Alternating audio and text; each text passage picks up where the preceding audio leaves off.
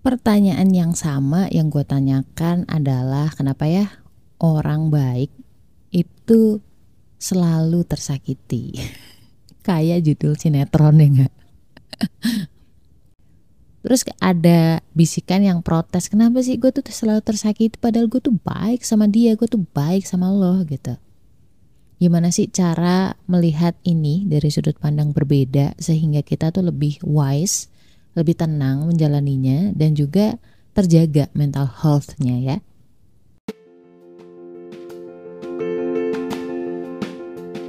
Assalamualaikum warahmatullahi wabarakatuh. Kenalin, aku Ria Marliana, teman healing kamu di podcast Self Healing yang akan ngobrol tentang banyak hal berdamai dengan luka melalui psikologi Islam, Quran dan juga hadis.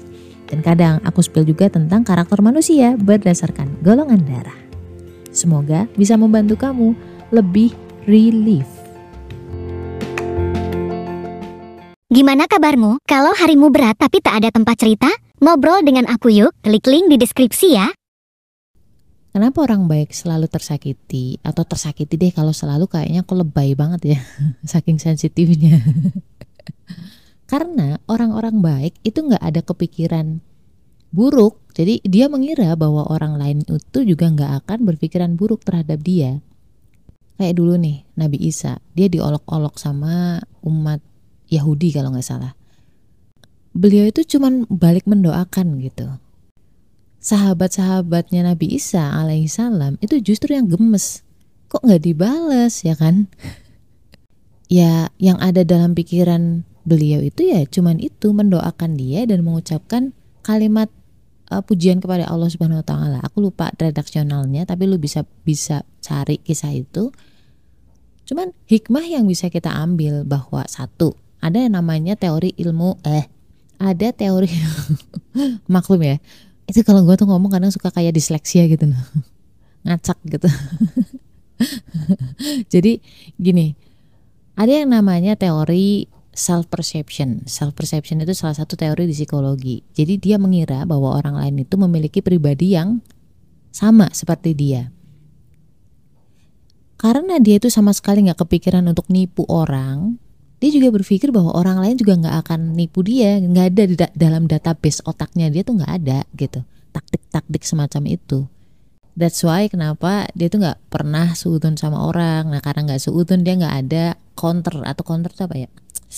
Defense apa ya, bukan ya, kayak tamengnya atau mitigasi risiko untuk ketipunya gitu loh. Nah biasanya orang-orang seperti ini itu akan sering ketipu. Kenapa? Biar dia itu punya database dalam otaknya, dia punya pengalaman. Oh gue pernah ketipu kayak gini, gue harus cari hikmahnya, gue cari pelajarannya dan gue bisa memitigasi risiko ini biar gak terjadi lagi.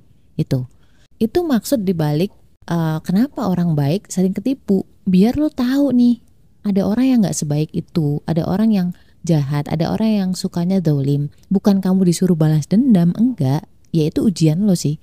Sebenarnya kita itu disuruh untuk lebih berhati-hati. Dan lo juga bisa mengingatkan teman-teman lo yang sama polosnya dengan lo gitu.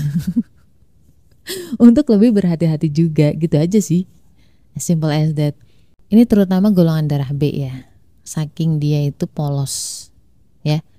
Ketika dia ditipu, ketika dia dijahati, direndahin, dihina, kadang dia itu nggak ngeh gitu, saking nggak pekanya dalam kata-kata gitu. Redaksional bahasa buat dia itu kayak uh, memprosesnya lama ya kan. Makanya kadang-kadang dia ngerasa kok kata-kata dia agak nggak enak, kenapa ya gitu. Itu pun baru ngeh setelah sekian jam gitu, setelah sekian hari peristiwa itu terjadi. Jadi emosinya udah kelewat duluan ya kan. Ketika lo disakitin dan lo gak tahu bahwa lo disakitin, itu hikmah yang luar biasa, Masya Allah gitu. Karena sebenarnya dari situ pun itu kamu dapat kebaikannya. Yang paling nyebelin, yang paling menyiksa adalah ketika lo gak disakitin pun lo sakit hati. Itu sih. Emang ada mbak? Ada, gue tahu golongan darahnya, tapi nggak perlu gue sebut juga gitu. Nanti dia menyerang, menyerbu ke sosmed-sosmed gue. Gue tuh nggak pengen nyakitin. Ketika gue bikin konten tentang golongan darah, tentang karakter golongan darah, nggak ada maksud lain. Aku nggak pengen tuh ngejelek-jelekin lo, enggak.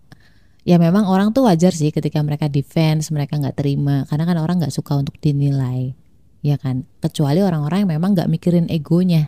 Nah sementara kebanyakan orang, gue yakin banget nih di atas enam puluh persen orang itu mikirin egonya, ego dinilai dan dia nggak mau mengakui, nggak mau kalahnya itu loh. Gue cuma pengen para pendengar atau audiens gue tentang karakter golongan darah, mereka paham bahwa nggak semua orang tuh kayak lo. Ya kan, di satu sisi kamu bisa bersikap lebih hati-hati, di sisi lain buat lo sendiri kamu lebih memahami orang lain dan kamu lebih bisa menjaga perasaan kamu sendiri. Ada orang lain yang ngomong sesuatu itu memang untuk menyakiti, tapi kan gak semua orang kayak lo. Ketika berbeda pendapat bukan berarti dia gak suka sama kamu, enggak, jangan ke personal. Soalnya ada gengs, orang yang sensitif sesensitif itu. Ketika ada orang berbeda pendapat, ketika ada orang ngomong biasa, bahkan orang memuji nih, memuji sekalipun, dia itu sakit hati. Dikiranya menghina, dikiranya mengejek, dikiranya ngeledek. Ada. Dan itu menurutku, menurutku ya, karena kan aku paling gak seneng terpenjara sama perasaan-perasaan yang bikin gak nyaman. Sakit hati, gemes, itu gak tahan kalau aku. Justru orang-orang yang menyakiti orang lain, dia tersiksa sendiri. Mereka terbiasa menyakiti orang lain, menjadikan itu sebuah watak. Dan tadi, kembali ke teori self-perception, dia mengira bahwa orang lain juga seperti itu. Terus dia dalam hidupnya dia, dia memasang mode standby, mode firewall, mode antivirus, mode jaga-jaga gitu. Analoginya gini, lu punya rumah, ada kabar bahwa malam ini bakalan ada maling atau ada rampok yang mau datang ke rumah lo. Enak gak tidur lo? Gak bakalan bisa tidur cuy. Menghabiskan RAM, menghabiskan tenaga lo. Tidur pun lu, gue yakin kalau misalkan lu ketiduran pun lu gak akan nyenyak, mimpi buruk. Ya seperti itulah tersiksanya orang-orang yang nyakitin orang lain atau dolimin orang lain. Mereka mengira semua orang itu bakal nyakitin dia gitu. Jadi kalau misalkan lu protes bahwa kenapa ya orang baik itu tersakiti, justru itu adalah anugerah kamu. Kenapa? Ketika lo tahu bahwa bukan lo yang nyakitin, itu udah alhamdulillah. Di dunia ini orang itu cuma diperankan untuk menyakiti atau disakiti. Itu akan selalu seperti itu. Karena selama ada setan di dunia ini, ya kan? Selama ada iblis, selama ada nafsu. Nafsu itu kan di dalam manusianya. Kalau setan itu kan di luar manusianya. Tapi mereka bekerja sama untuk menyakiti orang lain gitu. Untuk berbuat hal yang gak baik. Jadi tinggal lo mau milih mau diperankan yang baik atau diperankan yang yang sebaliknya gitu.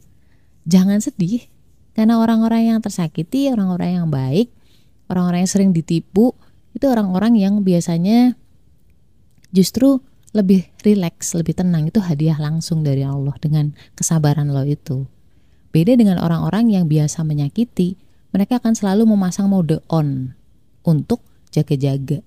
Justru orang-orang yang menyakiti orang lain lah, dia langsung dibayar tunai dengan ketidaknyamanan di hatinya.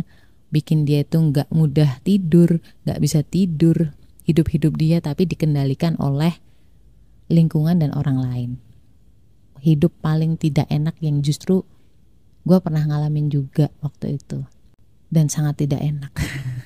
Semoga atas kesabaran lo, Allah memberikan hadiah yang jauh lebih baik. Tidak cuma dimensi dunia tapi juga dimensi akhirat. Tapi ketika lo merasa itu berat, memberatkan, ingat selalu sama Allah. Kalau lo gak tahu harus berpikir apa, berdoa apa, Hasbiyallahu wa ni'mal wakil, la haula wa la quwata illa billah. Insya Allah tuh lebih menenangkan lo. So stay love and assalamualaikum warahmatullahi wabarakatuh.